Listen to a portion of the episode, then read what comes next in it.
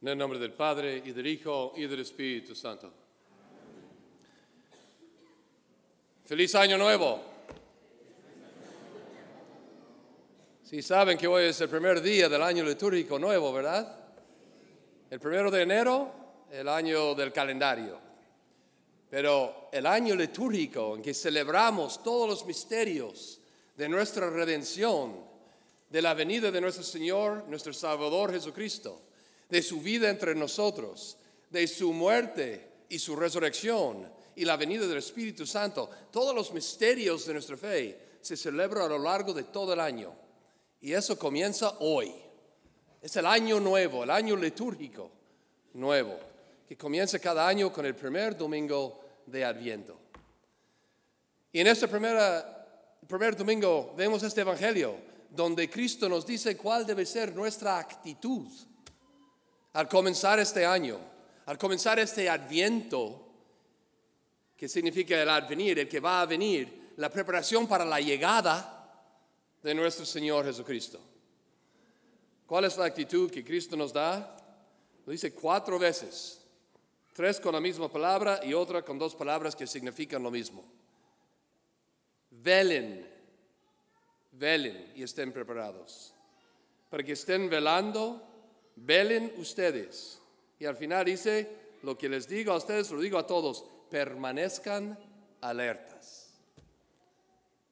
O velar, permanecer alerta en espera de algo que llega, no es una actitud pasiva. No es una actitud de a ver cuando llega, estoy aquí dormido en las laureles, ¿no? Y estoy dando vueltas a los dedos aquí mientras a ver si llega o no llega. No, no, no, no, no. Velar, permanecer alerta, significa estar al acecho, estar activamente buscando la llegada del Señor que viene. Es una actitud de fondo. Nosotros estamos aquí para vivir este adviento, no simplemente como uno más, todos los años lo hacemos y no. Estamos para realmente tomar una actitud consciente de la venida de nuestro Señor a nuestras vidas, para que busquemos corresponder a Él como Él merece. No sé si escucharon bien la, oración de, entrada. Muchas veces escuchamos esas oraciones, pero como que no, no profundicemos en lo que dicen. Porque aquí la iglesia en la liturgia, nuestra liturgia es tan rica en la iglesia católica. Y lo que celebramos aquí, están celebrando en todas las parroquias aquí de la diócesis, de este país, de todos los países del mundo. En Alemania y en Francia, en Italia, en España y en México y en, Asia, donde haya una misa católica hoy, se van a leer estas oraciones y esas lecturas. La unidad de toda la iglesia en la liturgia, la liturgia universal. Estamos rezando como un cuerpo de Cristo y, cada palabra tiene un sentido profundo. La oración de la colecta se llama, la primera oración que hacemos al inicio, cuando el sacerdote dice, oremos. Dice hoy esto, concede a tus fieles, Dios Todopoderoso, o sea, a nosotros, ustedes y todos los fieles del mundo que creen en Cristo, concede a tus fieles. Estamos suplicándole el deseo de salir al encuentro de Cristo. O sea, que hay en nosotros una ansia sana, un deseo profundo, no solo de esperar, sino de salir al encuentro del Señor que viene. Es algo que debe encender nuestro corazón con la expectativa. ¿Has estado alguna vez en casa esperando que llegue un pariente que no han visto durante mucho tiempo y va a llegar, va a llegar? Y todos están en la ventana a ver si ya llega el carro. Porque hay un deseo de salir y abrazar y encontrar la persona humana, amada. Pues la iglesia nos está invitando y pidiendo, suplicando al Señor, denos, concédenos ese deseo para ti este anhelo de, querer salir al encuentro tuyo. Tú que viene a nosotros. ¿Para qué? Dice la oración. Para que mediante la práctica de las buenas obras mediante la práctica de las buenas obras. ¿Cómo voy a salir al encuentro del Señor? Con mis obras de caridad, de amor, de humildad, de paciencia, con mi esfuerzo de no criticar y hablar mal de los demás, sino de buscar compartir la bondad y el amor de Cristo, con las virtudes, las obras buenas. Eso es como hay que salir al encuentro. ¿Cómo voy a llegar al Señor en Navidad? ¿Con trapos sucios y basura? ¿O con obras buenas de caridad y humildad y pureza y de entrega, de amor, de las virtudes que son las obras buenas que Él espera de nosotros como miembros de su cuerpo. ¿Voy a llegar con mis vicios arrastrándolos y tirándolos en su cara? ¿O voy a llegar con el esfuerzo de superarlos por amor a Él y recibirlo en mi corazón? Para que mediante las prácticas de las buenas obras, y aquí viene una frase clavísima, colocados un día a su derecha, ¿qué quiere decir? ¿Te acuerdas hace dos semanas, me parece, escuchamos la lectura del Señor que viene al final del tiempo? ¿Y qué va a hacer? Va a separar los cabritos de las ovejas. Y a unos se va a poner a la izquierda y otros a la derecha. Entonces estamos pidiendo, Señor, que seamos entre aquellos que cuando llegas pones a la derecha.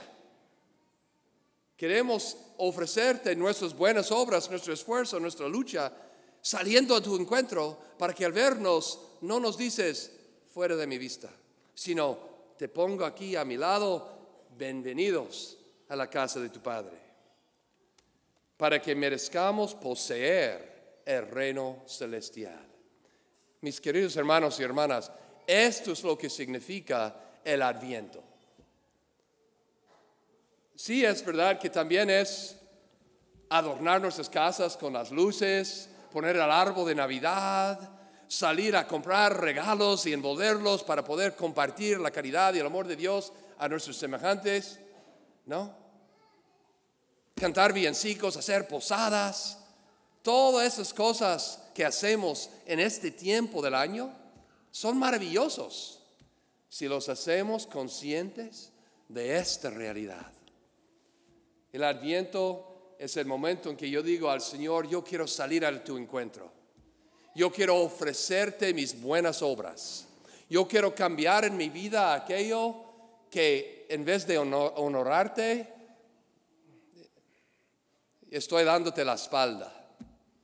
En vez de amarte y amar a los demás, estoy solo lleno de mi propio egoísmo y vanidad y cualquier que sea el vicio que todos tenemos que luchemos en contra de eso que me aparta de ti para salir al encuentro positivamente activando las virtudes en mi vida. La paciencia, el amor, la humildad, la caridad. ¿No? tú sabes qué es lo que tú necesitas dar a Dios. Tú sabes. En tu corazón, en tu mente, en tu vida, en tu familia, ¿no? en la sociedad Sálgale al encuentro. Diga, Señor, quiero darte lo que tú esperas de mí. Quiero estar listo porque he cumplido tu mandato de amar a tu Padre y amar a mis hermanos. La primera lectura del profeta Isaías comienza con una frase y termina con una frase. Y esto en la teología se llama una inclusión. Todo lo que hay entre medio se entiende a la luz de estos dos puntos. Y la primera frase es, tú Señor eres nuestro Padre. Y al final dice, sin embargo Señor, tú eres nuestro Padre. Dios es ese Padre que nos ama, que quiere que sus hijos se salven, que quiere que sus hijos viven felices, que quiere que sus hijos comparten con Él la vida divina, la vida eterna aquí en la tierra desde ahora. Por eso celebramos en la iglesia estos misterios, porque compartimos y participamos en el misterio del amor de Dios. Él es nuestro Padre, pero entre medio dice, y sin embargo Señor nos ha dejado libres y te hemos fallado, te hemos pecado, hemos dado la espalda como hijos. En vez de honrarte como nuestro Padre, hemos hecho lo contrario. Envíanos tu poder, tu presencia. Es una invitación, una llamada que envía el Mesías, que envía el, Salvador para sacarnos de esta condición de pecado y elevarnos otra vez a la participación de tu vida divina. Es maravillosa esa profecía de Isaías, ¿no? Nadie ha visto que ningún otro Dios, no hay Dios fuera de ti, que ha hecho tanto por su pueblo, dice aquí. Y sin embargo, en vez de corresponderte, le hemos respondido mal. Y ahora, Señor, estamos diciendo, perdónanos para que podamos volver a responderte bien como tú mereces de tus hijos. Muéstranos tu favor y sálvanos, Señor, decía el Salmo. Y San Pablo a los Corintios recuerda a, a, los primeros cristianos esta gracia que hemos recibido. Por eso Cristo en el Evangelio nos dice, velen, velen activamente, sean conscientes de lo que hemos recibido y camine hacia esa meta buscando superar esas debilidades, errores, imperfecciones, faltas, pecados, vicios que todos tenemos. No todos. Pero Cristo quiere que nuestra lucha sea esta resolución, esta decisión. Señor, no quiero estar separado de ti. Quiero salir a tu encuentro ofreciéndote lo mejor que puedo, lo mejor que tengo, mis buenas obras mis buenos pensamientos, mis oraciones por los demás, todas las cosas buenas que puedo hacer para que al verme, al encontrarte en esta Navidad, me pones a la derecha y dices, quiero que estés aquí en la casa de mi Padre. Esto es, mis hermanos y hermanas, lo que significa vivir el adviento. ¿Sí? Haga todas las otras cosas con ese sentido eso es lo que hace que las luces en tu casa, wow, se brillan de verdad. Que el árbol de Navidad o la corona, si, si tienen algunas tradiciones que suelen hacer, hágalos con mayor conciencia este año. Si todavía no tienen una tradición familiar, por ejemplo, si tienen niños pequeños, ponga unas ovejitas en una parte de la casa y ponga la natividad y dígales que todas las obras buenas que hacen su ovejita va a ir avanzando hacia Jesús. Para que son conscientes de que no se trata de que llega Santa Claus. O sea, Santa Claus también es una buena tradición, porque es de San Nicolás, que era un obispo que daba a los pobres regalos. ¿Sí? Entonces nosotros aprendiendo también el regalo que Dios nos da de su Hijo, nosotros compartimos regalos en Navidad. Santa Claus, en ese sentido, muy bien. Pero que uno piense que Navidad es una fiesta horizontal de un cualquier fiesta común, pues no.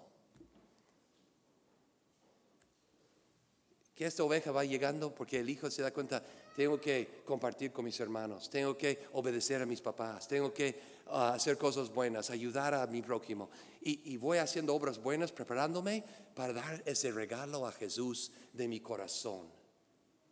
Había un santo que dijo, y no me acuerdo bien el nombre, pero la frase es más o menos este.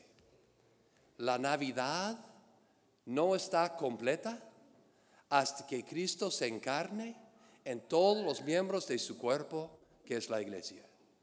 En cada uno de nosotros este año, Él quiere encarnarse.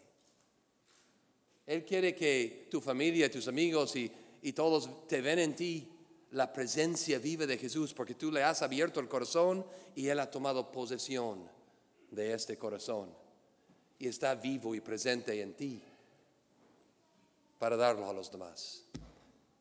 Ojalá, ojalá, ojalá nosotros podamos comenzar este año litúrgico nuevo y este adviento en preparación con esta actitud profundo y no superficial de simplemente a ver qué vamos a comer y, dónde lo haremos.